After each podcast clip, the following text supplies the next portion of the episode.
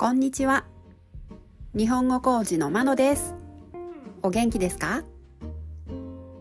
このポッドキャストでは、日本語のいろいろな表現を紹介します。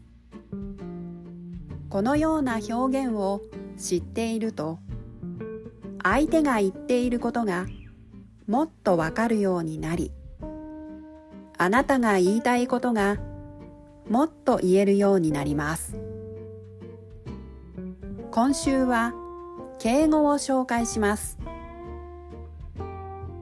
今日は住むの敬語。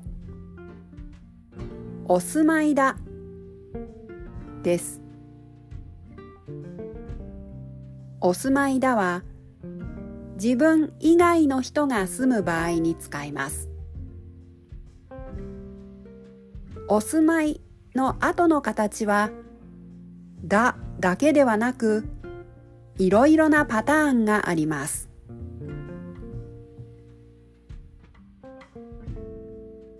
例文です。1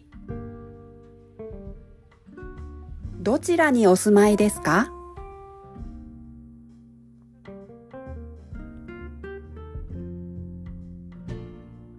？2増田さんはこの辺りにお住まいです。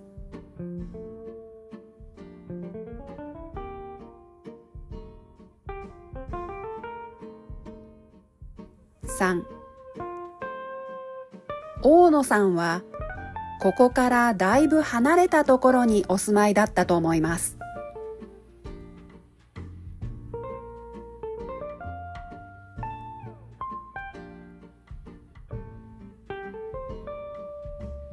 4東京にお住まいになったことはありますか？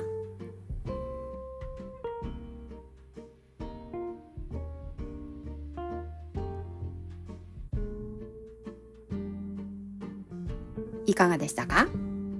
次回も敬語を紹介します。では今日はこの辺で。さようなら。